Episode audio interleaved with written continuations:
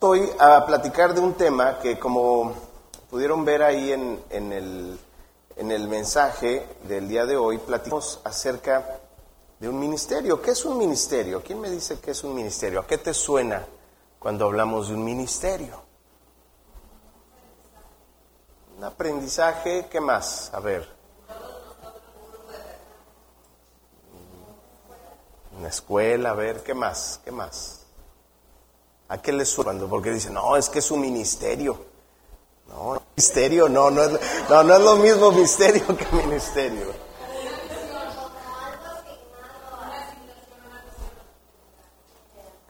Así es, va más o menos por ahí. Y hay diferentes tipos de ministerios, de oficinas, de encargos que Dios nos va dando, ¿no? Hay a quienes les da el ministerio de muchas cosas, ¿sí? Sin embargo, hay uno que es el más importante, ¿sí? El ministerio más importante es el ministerio, ahorita se los voy a decir, ¿sí? Ahorita se los voy a decir, pero antes de eso, para poder llegar a entender que hay un ministerio y que yo soy parte de un ministerio, debo de tener mi relación con Dios totalmente fortalecida. O sea, no es algo... ¿Por qué? Porque no es algo que a mí se me ocurrió. No es algo que un día me desperté y dije, hoy voy a salir a evangelizar, soy misionero, ¿no? Y ¿qué le dijiste a tu vecino? No le he dicho, pero me voy a África, ¿no? O sea, porque no fue una comunicación que tú vas teniendo con Dios, ¿sí? Y a veces, pues hay cierta confusión en eso. Yo no puedo, y el pastor ha estado hablando de estos dos puntos muy importantes en las últimas 2 semanas, ¿no? Yo no puedo emprender a hacer algo si no tengo definición. ¿Se acuerdan que el pastor ha estado hablando de definición? Y si no tengo dirección, ¿sí? ¿De dónde voy yendo con Dios en el día a día? ¿Sí? Si yo oro, si yo entiendo y eso me lleva a la palabra, voy a tener una definición más establecida. Y voy a tener una dirección, y la dirección también viene del mismo camino, pero también la dirección viene a través del cuerpo de la iglesia a donde pertenezco. Gran parte de la dirección que vamos teniendo, sí viene de la relación con Dios, pero también viene de nuestros pastores, ¿sí? Si yo siento alguna duda y de repente un día me desperté diciendo que voy a ir a África, ¿sí? Porque según yo, ¿no? Tuve un sueño, bueno, quien me ayude en la dirección es mi pastor. ¿Por qué? Porque voy y les digo, pastor, hay esto en mi corazón, ¿no? Y él me podrá ayudar a tener la dirección correcta si voy. Porque si no, pues si yo no tomo esa dirección del cuerpo de la iglesia a donde pertenezco, pues al rato voy a andar haciendo cosas que ni al caso, que no vale la pena platicar. Muy bien, volviendo al tema, ¿cuál es el principal ministerio que tú y yo tenemos, el más importante? ¿Sí? El ministerio es tu familia. Y pretender platicar siquiera de acceder a otro ministerio, primero tenemos que saber si tú estás bien en tu familia. Porque si no, todo lo que pretendas, si no está bien arreglado el ministerio de tu familia, es sin dirección y está sin definición. ¿Sí? Entonces, salir a... cuando ni siquiera en su casa hay algo. Y todos, porque a todos nos pasa. ¿Sí? Yo todos los... Antes de ir a salvar al mundo, ¿sí? Date una paseadita a ver el tiradero y el mugrero que tienes dentro de tu casa, y ya después, si quieres, vas y salvas al mundo. ¿Sí? Imagínate, eso dice el mundo. La familia es tu principal ministerio, tu primer ministerio. ¿Es qué? Tu familia. familia, ¿sí? En Proverbios 27:23 dice: sé diligente en conocer tus rebaños. Si tú eres un pastor y te fueron encomendadas ovejas, y un remo, está en la condición de eso, en eso que te encargó Dios, ¿sí? ¿Por qué? Porque lo más fácil es ver cómo está el rebaño de enfrente, ¿sí? Ah, no, mira, no les chifla bien, no les puso suficiente aceite para que no se les enredaran las moscas. Mira, su vara no está buena, la mía la compré en Amazon y esa sí está. Es decir, siempre va a ser más fácil ver cómo está el error en los demás. Y una trampa que tenemos. ¿Por qué? Porque como yo soy bien bueno, ¿sí? Yo quiero ir a ayudarle. Sí, está bien que le vayas a ayudar y qué bueno que tomes la decisión de ayudar. Pero antes de ayudar, asegúrate, ¿sí?, de que tu rebaño y tus ovejas estén bien. Porque si no, si tú te sales a ayudarle y descuidas tu rebaño, ¿qué crees que le va a pasar a tu rebaño? Viene el lobo, viene el león, una ya se salió, otras ya se pelearon. ¿No? Oye, pero mi intención era buena. Pues sí, pero primero tienes tu, como dice en Proverbios 27:23, esté seguro. ¿Sí? A veces este punto de que la familia es tu primer ministerio, a veces puede ser utilizado como un pretexto para hacer cosas o hacer cosas diferentes, ¿no? Pero ¿qué significa? ¿Qué quiere decir esto? Son 3 puntos los que vamos a ver. Familia es nuestro primer ministerio. Primero, significa cuidar de la vida espiritual de nuestra familia, ¿sí? Es cuidar de la vida espiritual de nuestra familia. Deuteronomio 6, del 6 al 7, dice: y estas palabras que yo te mando hoy estarán sobre tu corazón, y las repetirás a tus hijos, y hablando por el camino, y al acostarte cuando te levantes. Es decir, no, si no la cachó, ni modo, no. Deuteronomio 6, 6 y 7. Deuteronomio 6, 6 y 7, ahí estás. Y las repetirás a tus hijos y hablarás de ellas andando por el camino y al acostarte y cuando te levantes. ¿Sí? Estas palabras que te mando hoy, dicen ahí está. Y estas palabras que te mando hoy estarán sobre tu corazón. O sea, hay un encargo, no es un mandato, que estas palabras, lo que Dios está diciendo, lo vas a guardar en tu corazón. Y no solo lo vas a guardar en tu corazón, que transmitirlo en tu casa, ¿sí?, y guardarlo en tu casa, ¿sí? Nuestra familia es nuestro primer ministerio, es decir, el primer lugar para poner en práctica las enseñanzas de la palabra de Dios.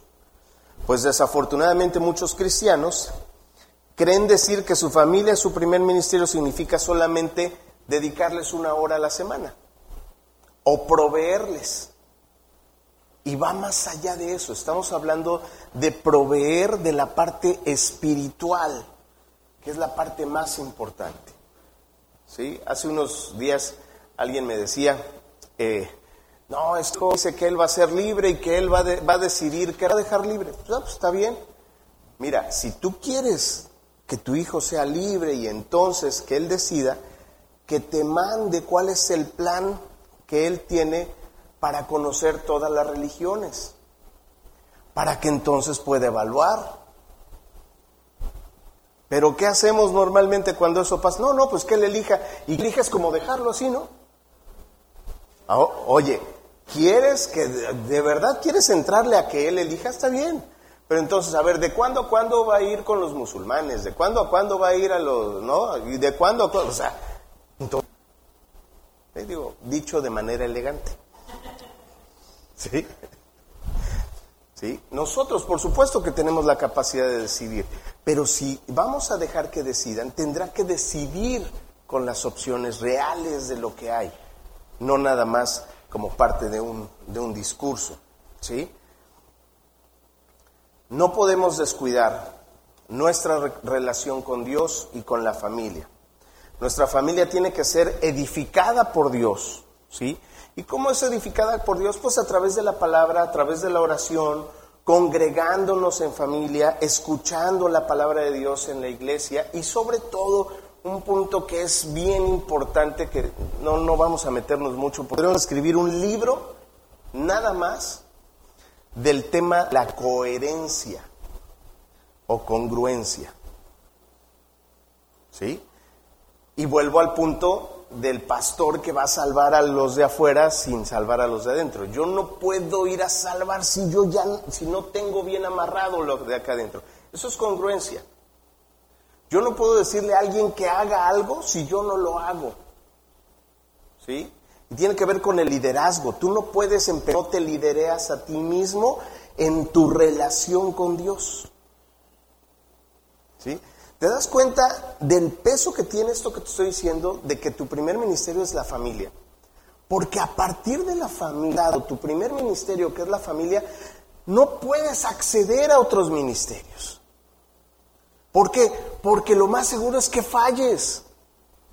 Porque tan solo en el punto de la congruencia va a estar complicado, ¿sí? La coherencia entre lo que digo y lo que hago en mi familia, ¿sí? Híjole, es poderosísimo para bien y para mal. Si tocan a la puerta, ¿sí? A ver, hijo, asómate a ver quién es. Es el de la renta, papá. Dile que no estoy, ¿sí? Haz de cuenta que es como cuando nos dice el pastor a veces en son de broma, ¿no? Agarras el puñal y tú solito te lo clavas. Porque con acciones así, tú solito estás acabando con lo que tú eres. ¿Cómo le puedes tú pedir a un hijo que llegue temprano si tú llegas tarde a todos lados? ¿Cómo le puedes pedir a un hijo que se lave los dientes si tú no te los lavas? Digo, y nos pasará con 100 ejemplos. Pero te das cuenta el peso que tiene este primer ministerio que es tu familia. Y qué bueno que están acá todos los chavos. ¿Por qué? Porque si entienden eso desde ahorita y entienden que ese es su primer ministerio antes de querer cantar, predicar y hacer cosas, van a tener solidez en su fe y en su relación con Dios. No pueden acceder a nada más si tu familia no está bien. Salmo 127. Y para los que medio ven, Salmo 127:1 dice: si Jehová no edificare la casa, en vano trabajan los que la edifican. Si Jehová no guardare la ciudad, en vano vela la guardia. Es decir, si Dios no está de por medio construirla, no pones a Dios como soporte, cochinitos y el lobo, ¿no? O sea, va a venir al primer vientecito, se va a caer, ¿sí? Entonces, punto número 1, ¿cuál era? Cuidar de la vida espiritual de nuestra familia. Punto número 2, desarrollar un liderazgo basado en el amor y en el servicio, ¿sí? Desarrollar un liderazgo basado en el amor y en el servicio. Alguien que quiere dedicarse al ministerio y dice que gobierne bien su casa, ¿sí? No dice que sea elocuente, que sea carismático, que no. Primero, que gobierne bien su casa, que tenga a sus hijos en sujeción con toda honestidad, ¿sí? Pues el que no sabe gobernar su propia casa, ¿cómo va a cuidar de la iglesia de Dios? ¿Sí? Un pastor, ¿no? Alguien encargado del ministerio, bueno, pues se empieza por la familia, ¿sí? Quien quiera un ministerio cristiano, primero deberá gobernar bien su casa, ¿sí? Y les decía, esto tiene que ver con la palabra líder, ¿sí? En tu casa. Y no quiere decir que seas mandón, no quiere decir que digas, pues aquí es porque yo digo, sino que a partir de entender cuál es tu posición como parte de este primer ministerio. ¿Cuál es el orden que Dios definió para eso? ¿Sí? Donde al hombre, al varón, le fue dado el sacerdocio. Un sacerdote es un representante. Dios le da a esa familia, ¿sí? Y el sacerdote dice, ay, pues qué padre, le dio la autoridad. Sí, pero él es el responsable de entregarle cuentas a Dios sobre esa familia. O sea, la verdad es que no está fácil. ¿Sí? Ahora, ¿cuál es la posición de la mujer? La posición de la mujer es ayuda idónea. ¿Para qué? Para que se pueda cumplir eso. Para que la familia pueda operar.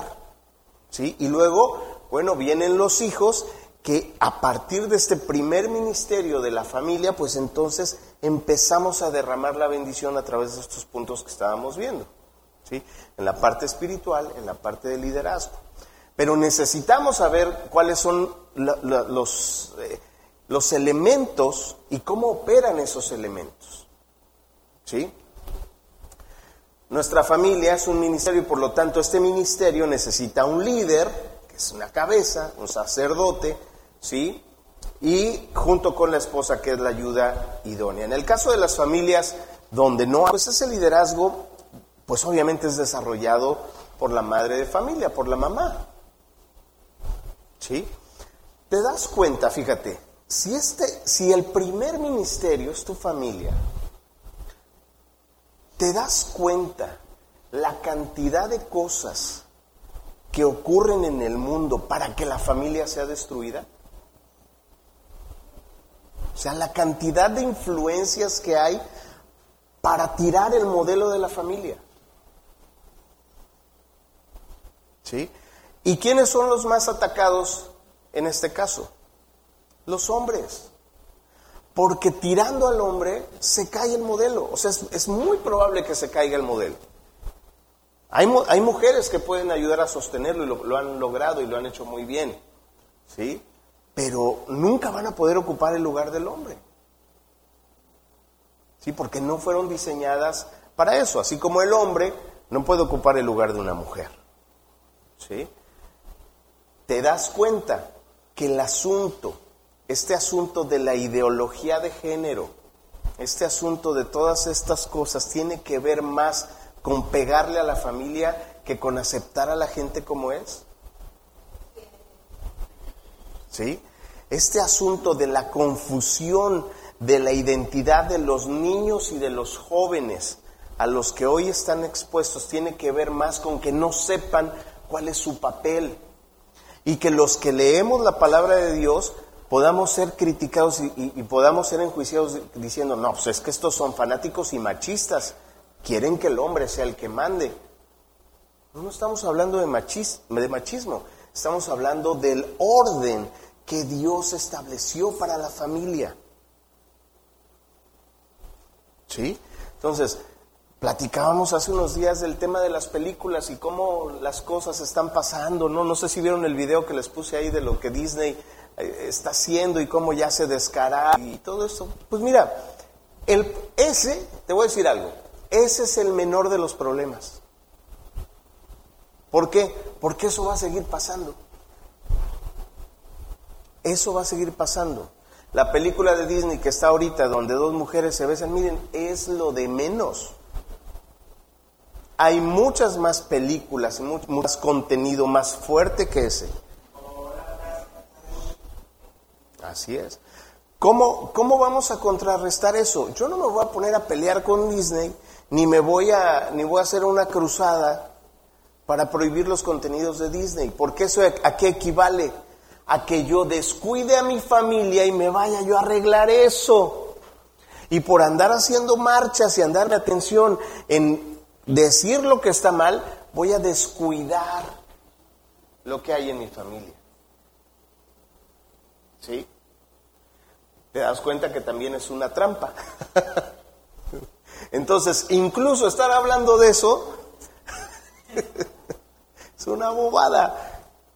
Solo date cuenta, ya lo vi, no es para mi familia. Ok, ¿qué tengo que hacer? Fortalecer la relación con mi familia y decirles, Véanlo, pero no admírenlo, entiéndanlo, y entiéndanlo como parte de lo que es.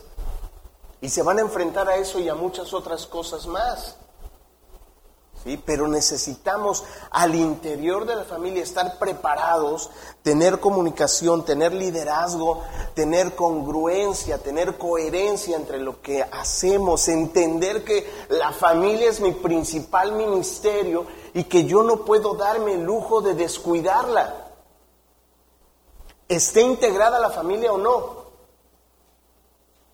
Si es solo la mamá, pues la mamá es la que tiene que agarrar ahí el orden. Si el papá no cree y la mamá sí, bueno, pues tendrás que orar y tendrás que ponerte a establecer el reino en tu casa y fortalecer tu relación con Dios para que Dios te dé la sabiduría y plantarte e ir por tu familia. ¿Sí? Se nos dice que debemos aprender a gobernar bien, es decir, sin maltratos, sin ofensas, sin humillaciones, sino comprendiendo que el liderazgo cristiano debe de ser de acuerdo al modelo que nuestro Señor Jesucristo vino a implementar. Tu liderazgo en tu casa no puede ser diferente a lo que Jesús estableció. Aunque te lo haya enseñado tu papá con todo el amor, tu papá terrenal o tu mamá terrenal, es que así son las cosas, mijo. Usted tiene que imponerse y darle 3 gritos y... Espérate, eso no fue lo que vino a hacer nuestro Señor Jesucristo. Tú no puedes establecer un liderazgo diferente al que Él estableció, que es en el servicio, porque además Él lideró dando. Si dice lideró o lidereó. Eso. Lideró dando. Tan dio que dio su vida. ¿Sí? O sea, no solo Dios sirvió, dio ejemplo. ¿Sí? Híjole, y aquí nos podríamos, les puedo dar... Miren, ¿quieren un versículo de esto? Bueno, Marcos, Mateo, Lucas, Juan. O sea, todos los evangelios. ¿Para qué te doy uno? Ahí están todos. ¿Eh? No, de servicio, del liderazgo que nuestro Señor Jesucristo nos vino a mostrar. ¿Sí? Fíjate, la palabra ministerio viene de la palabra griega diaconeo. ¿Sí? Ministerio viene de diaconeo. ¿Y saben qué significa diaconeo? Servir. Uh-huh. Es decir, si nuestra familia es nuestro ministerio, significa que debemos servir a nuestra familia. ¿Han oído esta frase que dice nuestro pastor, que dice, yo soy papá de tiempo completo, esposo de tiempo completo, y en mis ratos libres trabajo? Si la analizas, es eso. Es decir, de tiempo completo estoy con mi familia, para mi familia, ¿sí? Y en segundo lugar está mi trabajo. Y pareciera, esto que te estoy diciendo, pareciera así como que, sí, ¿no? Bueno, en realidad hay veces que ponemos por delante el trabajo que la familia. Y todavía decimos, es que es por mis hijos. Para que tengan todo, sí, para que tengan todo lo material, pero ¿realmente conoces su corazón? ¿Sabes lo que les preocupa? ¿Sabes cuáles son sus miedos? ¿Los has escuchado? ¿Los has abrazado? ¿Les has dicho te amo? Sin negociar el amor. ¿Sí? Porque si no estás haciendo eso, de nada sirve que estés ganando $1,000,000 la hora. Si no vas, porque no hay precio para esas cosas. Se los he platicado en otras ocasiones. Los niños, sobre todo los pequeños, todos necesitan amor. Todos. Sí, en el trato diario que tenemos mi esposa y yo con los niños, todos los niños vienen a abrazarnos. ¿Sí? Y no porque sus familias estén mal, pero ellos se encuentran amor en eso. No quiere decir que tú estés mal. ¿Sí? Pero quiero que evalúes si realmente estás ejerciendo con dignidad y con servicio tu primer ministerio. Si no estás pasando tiempo de calidad con ellos y no estás sirviendo y no estás mostrando ese liderazgo, no estás implementando esa espiritualidad en tu familia, híjole, después va a estar medio difícil. A ver, les voy a poner un ejemplo. Van a salir, está lloviendo, tienes hijos chicos, ¿sí? Y les dices: oye, chamaco, ponte la chamarra, porque ya nos vamos. ¿Sí? Y el niño dice: ay, no, para empezar no quiero ir a casa de mi abuelita. ¿Sí? Y después, no me quiero poner la chamarra. ¿Le suena familiar? Ok. ¿Qué haces tú? Le dices: órale, porque si no te pones la chamarra, no te voy a castigar ese celular. ¿O no vas a cenar? ¿O qué otro? A ver, ayúdenme. Ustedes que son expertos. ¿No hay qué? No, te castigo el güey una semana. No vas a salir. No hay televisión. ¿Sí? Ok. Si funciona, diga. No puedes salir con tus amigos. Muy bien. Ok, a ver, esto que voy a decir no es para enjuiciar a nadie, es para que pienses nada más cómo lo estamos haciendo, ¿sí? Si hacemos eso, el niño te va a obedecer, se va a poner la chamarra, pero él a nivel de su vida va a entender que el amor se negocia. Y no lo hiciste entender por una razón, lo hiciste entender por miedo. Y lo más probable es que a lo largo de su vida sea el miedo el que determine cómo va a actuar.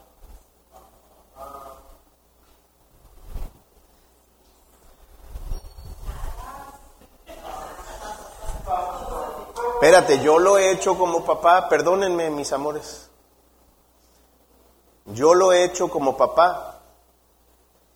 Yo he negociado y en algún momento de la vida les he enseñado esa negociación. Y ese miedo, ¿sí?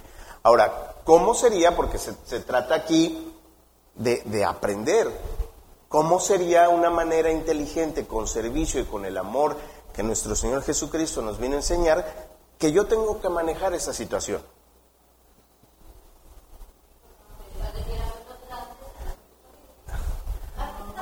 Después, no, pero ya nos íbamos, la situación es que ya nos vamos, está lloviendo y se tiene que poner la chamarra. A ver, ¿cómo le explicaría? Dos nalgadas, le pones la chamarra y no hay negociación, ¿ok?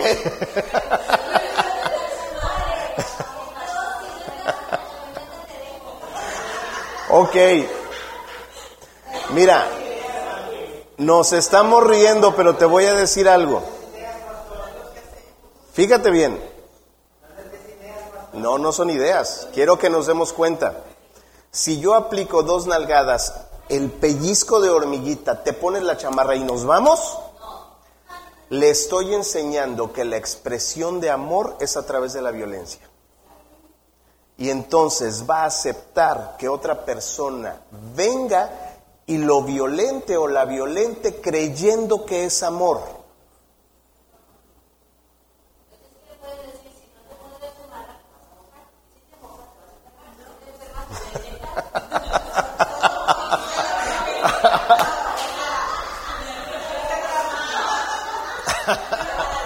A ver, miren, hay varias opciones.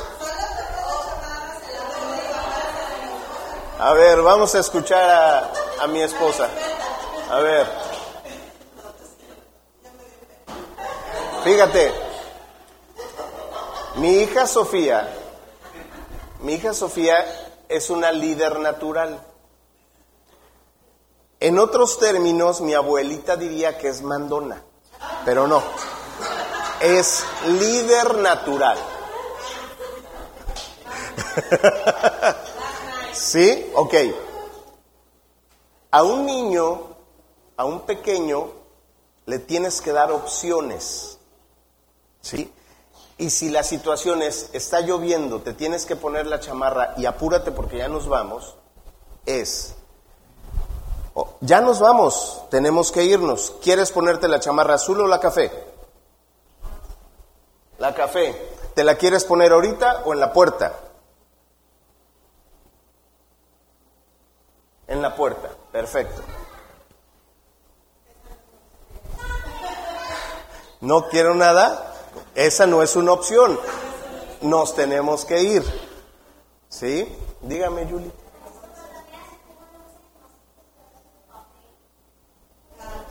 No.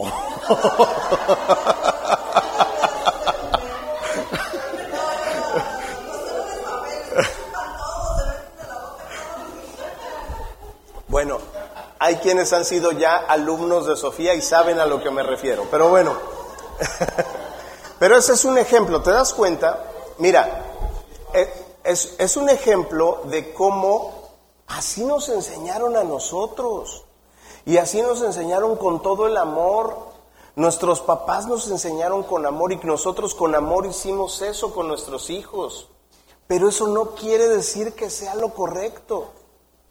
¿Sí? Siempre hay una mejor forma de formar a nuestra familia a través del amor de nuestro Señor Jesucristo.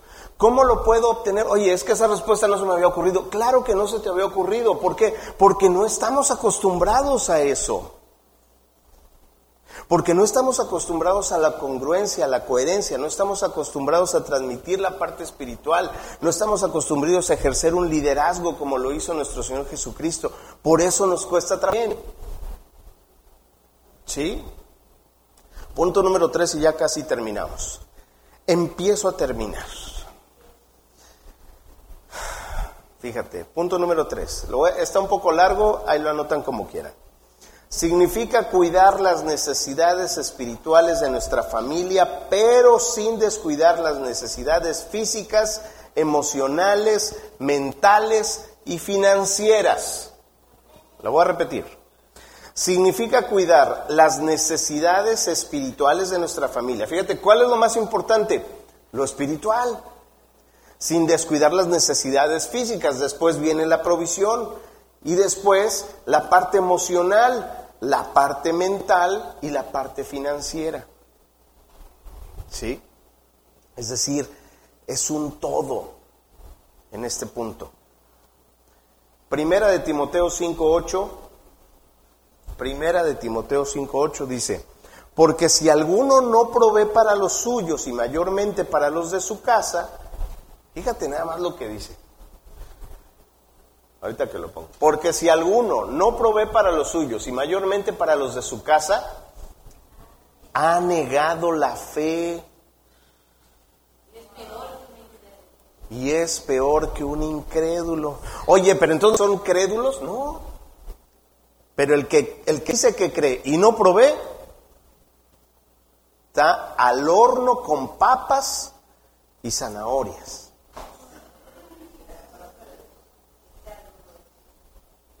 En nuestra familia tenemos que cuidar no solamente la parte espiritual, sino también todas las demás necesidades de nuestra familia. Significa proveer de las necesidades materiales, dedicar tiempo para cuidar la salud mental y emocional de nuestra familia. ¿Sí? Pasar tiempo de calidad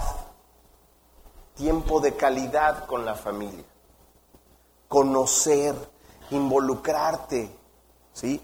No podemos involucrarnos en otra cosa, en otro proyecto, si en nuestra familia no estamos bien cimentados. me cuesta trabajo, está difícil, es que no sé cómo, ponte a orar. Es que no entiendo, me hacen enojar. Oye, ¿ya les pediste perdón por todo el daño que les hemos hecho?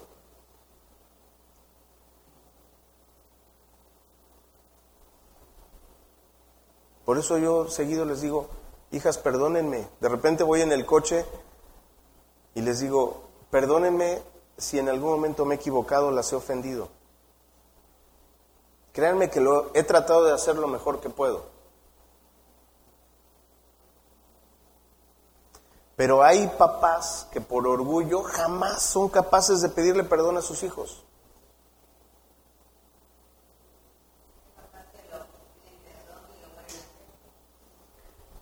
Sí, pero el empezar a pedir perdón te ayuda a entrar en el reconocimiento de eso. Es reconocer que te equivocaste y que no fue con la intención de hacerles daño.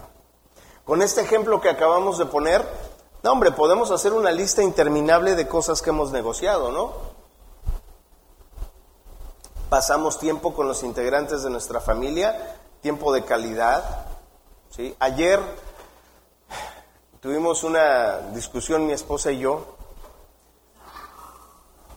Es que se pone bien, quién sabe cómo.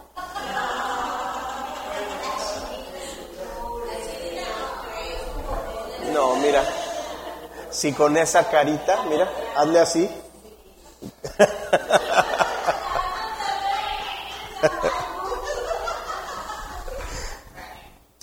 ¿Y saben por qué estábamos discutiendo? Porque es el mes de junio y no habíamos hecho nuestras metas como familia. Y no estábamos de acuerdo en ciertas cosas. Y tuvimos una discusión porque yo le decía, no, yo ya decidí esto y esto. Y ella me decía, pues ahora sí que hasta que me avisas, ¿no? Sí, pero eso pasa. Entonces, ¿qué hicimos? ¿Nos pudimos haber quedado enojados una semana sin hablarnos? ¿No? Dices, no, pues tú, pues no, tú, pues no. Pero cuando entiendes que tu familia es tu primer ministerio y el más importante, ayer en medio de la discusión, diciéndonos de cosas, bueno, ¿a qué hora? Hoy, a las 6:00, ok, adiós. Y bueno, fue a las 7:00, pero fíjate, aún así, ¿no? Y ayer nos pusimos a escribir, sacamos nuestros apuntes de otros años, en la parte espiritual, a dónde queremos llegar, en la parte financiera, a dónde queremos llegar, en la parte profesional, qué queremos hacer, en la parte de salud, ¿sí? En la parte de todos esos aspectos por los que de todas maneras tenemos que pasar todos los días. Pero suponemos que estamos de acuerdo. ¿Sí? Quien quiera, después les ayudamos a hacer sus metas. Sí. Fórmese de este lado. No. No, es muy fácil. Necesitas disposición para empezar a hacerlo. ¿Sí? En la parte espiritual, la parte personal, ¿qué es lo más importante? Buscar el reino de Dios y su justicia y todo lo demás será añadido. Ahora sí, pasemos al punto 2. Si no tenemos ese punto 1, mira, yo podría desarrollar una tesis y un no sé qué, hasta un curso de coaching y la manga de Tarzán. ¿Sí? Pero si no estoy buscando primero el reino de Dios y su justicia, no voy a llegar a nada. ¿Sí? Tenemos que entender que en el caso de que tengamos la bendición de estar en pareja, es decir, que haya un papá y que haya una mamá, si existe esa bendición, son parte de un mismo equipo. Y a pesar de que los hombres nos cuesta trabajo entender a las mujeres, y a las mujeres les cuesta trabajo entender a los hombres, no somos el enemigo. Somos parte del mismo equipo. ¿sí? O con los hijos. El problema es que a veces cuando hay ausencia del papá o hay ausencia de la mamá, no voy a entrar mucho en ese tema, pero bueno, hay una cosa que se llama ley del vacío, que la ley del vacío dice que no puede haber vacío y que normalmente alguien tiene que ocupar ese lugar. Y a veces son los hijos los que ocupan el lugar de la mamá o el lugar del papá. Y bueno, ese es otro tema y se hace un desorden. ¿Sí? Porque de todas maneras se rompió la organización. ¿Sí? Entonces, ya, resumiendo, con esto terminamos. 3 puntos. Primero, ¿qué significa que nuestra familia es nuestro primer ministerio? Primero, significa cuidar de la vida espiritual de nuestra familia. Punto número 2, significa desarrollar liderazgo basado en el amor y en el servicio. Y punto número 3, significa cuidar las necesidades espirituales de nuestra familia junto con las necesidades físicas, emocionales, mentales y financieras. Y es nada más el principio de todo un proceso que implica el desarrollo de la familia, de tu primer ministerio. ¿Sí? Es que yo quiero cantar en la alabanza. Está bien, empieza a cantar. Pero ese ministerio no es tan importante como tu familia. Y si en algún momento tu familia empieza a fallar, tendrás que dejar el ministerio de la alabanza.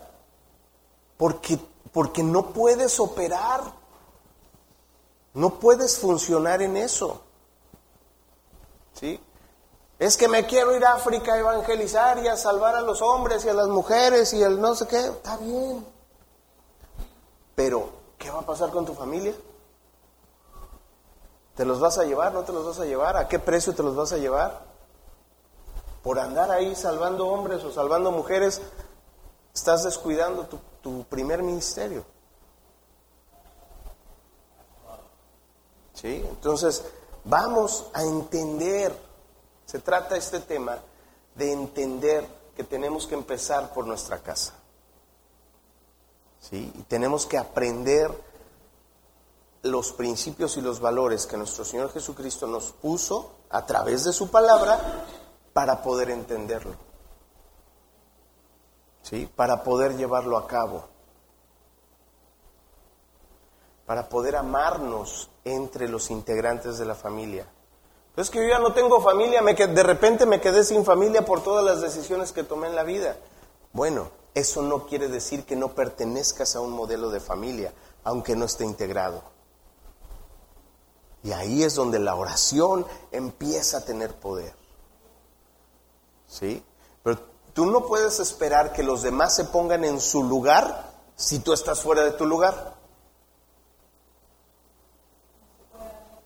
Exacto, no puedes dar lo que no tienes, es la coherencia de la que hablábamos, ¿no? Entonces, si a mí me tocó ser papá, tengo que asumir el papel de papá y ponerme en la posición de papá y entender lo que es un papá.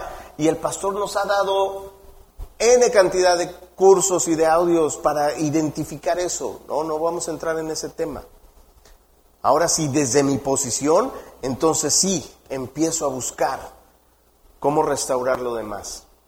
Pero no puedo ir a decirles a todos, ay, vénganse, véanle, ven para acá. Ay, ya, ¿quién se puso en mi lugar? Sáquese. No, o sea, no puedo jugar a eso. Tengo que entender cuál es mi principal posición. ¿Ok? Vamos a ponernos de pie, vamos a terminar. Sé que hay algunas dudas, algunas preguntas al respecto. Si tienen preguntas, en la próxima semana, el próximo miércoles. Claro. Y van a tener una calidad de familia diferente en Cristo. ¿Sí? Ahora, no se trata de juzgar a los papás. ¿Sí? No se trata de decir, mira qué mal lo hicieron, ¿sí? Sino es, honro a mi padre y a mi madre porque además está escrito en la palabra. Y honrarlo es darle honor a ellos por lo que son, porque son tus papás, ¿sí? Independientemente de cuál sea su pensamiento. Tomo eso, lo entiendo y lo tomo para mi familia, y esto me sirve para tomar decisiones en mi familia y de mí para abajo. Pero no pierdo el honor con ellos, porque si no, también al horno con papas y zanahorias. Ok, ¿algún comentario más? Ustedes son de gran bendición para Casa del Rey, porque podemos ver el proceso que ustedes están llevando y las decisiones que están llevando y cómo el Señor está obrando en su vida. Pónganse de acuerdo. Pónganse de acuerdo nada más. ¿No? Así como mi esposa sutilmente me llevó a que nos pusiéramos de acuerdo, pónganse de acuerdo. Muy bien, ¿a quién le habló el Señor el día de hoy? Sí, yo creo que a todos nos habló. Padre poderoso, Señor que estás en el cielo, gracias por este día, Señor, gracias por esta enseñanza que tú has puesto delante de nosotros, Señor. Hoy yo decido el primer ministerio que tú me has dado, que es mi familia, Señor, sea lo primero, ¿sí? Decido buscar primero tu reino, tu justicia, Señor, para que todas las demás cosas vengan. Dame sabiduría para ejercer la posición, el papel que tú me has dado, Señor, como esposo, como esposa, como hijo, Señor. Ayúdame a ser ministrado por ti en todo momento y a ser guiado para que se cumpla el propósito que tú tienes en nuestra vida. Señor, dame la sabiduría para pedirle perdón a mi pareja o a mis hijos o a mis padres, si en algún momento he fallado, que seguramente he fallado. Te doy gracias, poderoso Dios, por este momento, por todo lo que nos das. En el nombre de Jesucristo. Amén. Muy bien. Vamos a...